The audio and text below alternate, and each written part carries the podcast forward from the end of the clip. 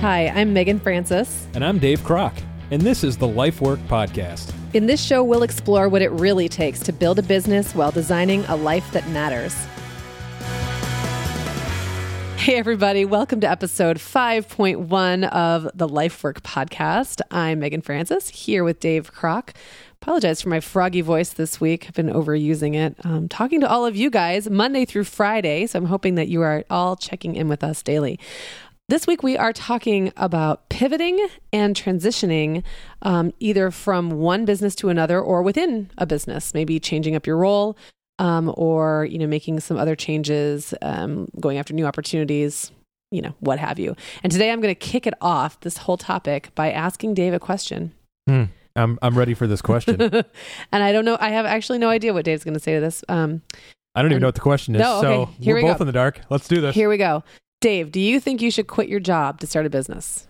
yes. Dun, dun, dun. Yes. Right now. yes. Run out millions of you and quit your jobs immediately. I think I think everybody has the creative capability to do their own thing. Mm. If you think about it, 100 years ago or so, we were all entrepreneurs. Everybody, Yeah. we were a milkman, you were a whatever you were, right? So you, we, the the trade that you did, you were basically independently, uh, independently operating. And then after a while, with the sort of the advancement of larger organizations, people started to go to work for someone else. And slowly, we just be kind of became that society first, as opposed to being entrepreneurs. Mhm. So, um, so the short answer is yes. I think everybody is capable. However, there's lots of caveats to that. Yeah, of course. Um, and I think the question of should you quit your job and make the leap, there are probably a little bit less than equal numbers of people that say yes to say no. Yeah. I think it's a very controversial question. It is a controversial question. And I have to say, um, I did quit my job to start a business, and it was the right choice for me at the time. Um, for me, I think so much of it is personality based. yeah. And also, for, for me, that sense of urgency that I had, and I didn't like just give my papers and walk out. It wasn't like that. I, Yeah. I did ease into it a bit, but I I leapt before the net was fully in place. The net was there, but it had a lot of holes in it, and if I Mhm. didn't fall in the right spot, uh, Crash. well, I was going to fall through. But I think there was a couple of factors that made that possible. One was that my lifestyle was so low Mm-hmm. that yeah, there was risk, but the overall risk was relatively low. I mean, Yeah. I could have easily gone out and gotten another low paying job. Sure. Right. and I didn't have a lot in the way of bills. So I think that's actually just like its own, you know, keeping that lifestyle Yes. portion very under control when there's any question that you may leave your current position or if you are in a position to do it saving up and putting your you know really having that um that cushion there and then i also was young Yeah. And that's another thing you know i, I yeah i was 25 years old and really had a lot of time to play with it Mhm. wasn't like i felt like i didn't feel like i was at any crucial moment in my career and i wasn't walking away from anything that great so it's kind of like it's like the you know the trifecta Yeah, right yeah. low low low money to begin with low lifestyle Low expectations. low expectations plenty of time to mess with it right. and Which is key. Hey, I was leaving behind nothing. So I don't know. I guess now, you know, now at 38 years old with a family, well, I had a family then, but like with a family in a in a house and the two cars and more of a lifestyle than we had then, I might make a very different decision. Sure, sure. I think you, the the point that you touched on about lifestyle is a huge one. Um, kind of maintain. I, I think that's smart for people to do all along. Uh, you think Yeah. about it, the the average millionaire lives differently than the average person that's making say 75k a year. Yeah. It seems it seems like the person making 75k a year versus the millionaire who's got essentially a million net worth Yeah.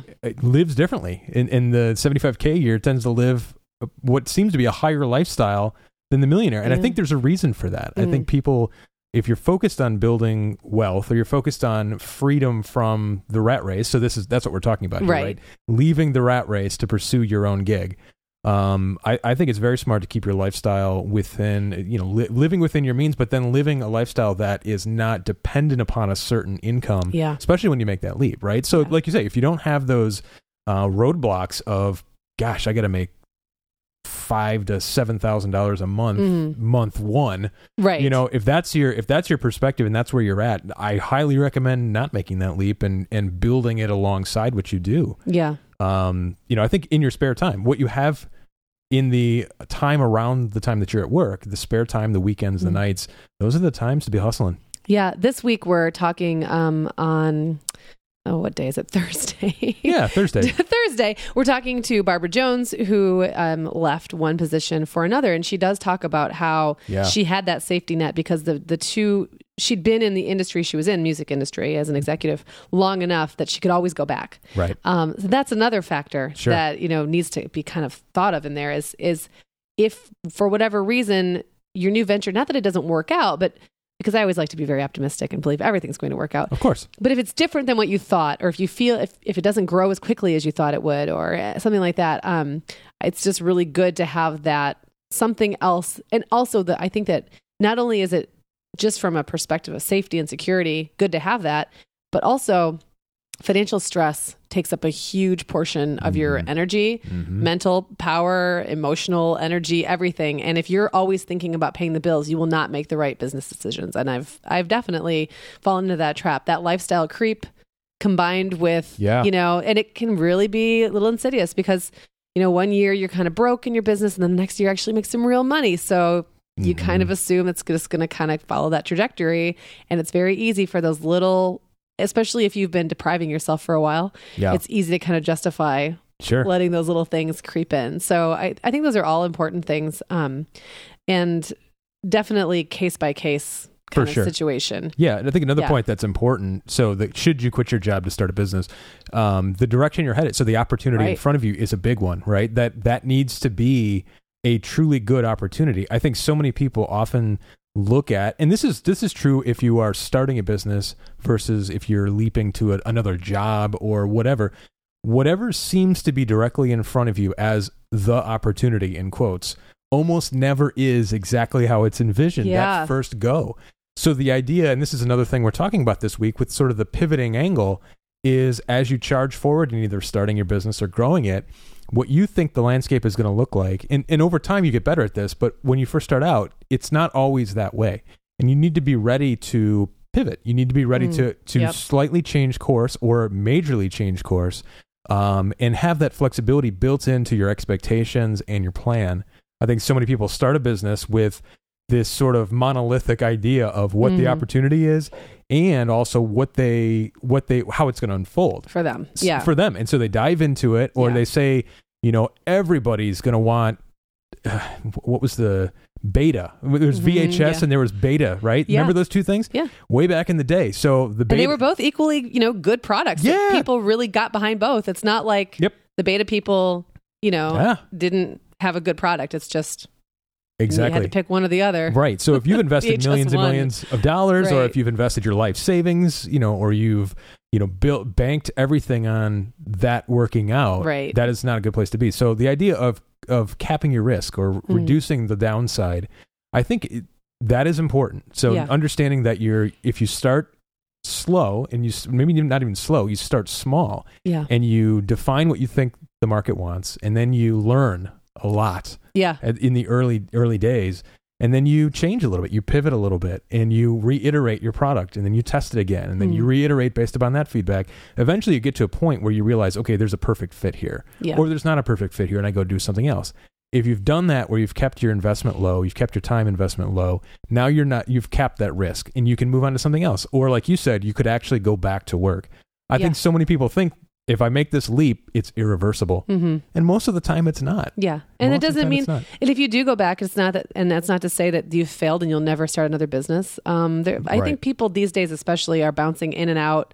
right Uh, it's not the world it used to be where people keep the same job in the same industry for 20, 30, 40 years. And people are are expected now Yep. to bounce in and out and try different things and move around. And so there's no reason why that couldn't also include moving out of an industry in which you have a regular job to do something different for a while and then maybe going back and coming back out. So, yeah, I, I think that there's never just an A and B. There's never Right. like a choice A or choice B. There's always like a C, D, yeah E, F, and beyond Right, as right. well. When I think about it, like if I get a resume for somebody applying for a job and they s- and on that resume they actually had their own business for a short Mhm. period of time or they went and tried their own business for a short period of time, the skills that you learn as you Yeah. make that leap and as you go through that process and then and you know, hey, it didn't work or Right. you know, I really enjoyed some of the stability of working for somebody else or Mhm. whatever that reason is, as long as it's legitimate, I, I enjoy people that have had that experience being part of the team because I like a very entrepreneurial kind of team. You Know? Right. So uh, the skills that you learn, I mean, you think about the idea of regret,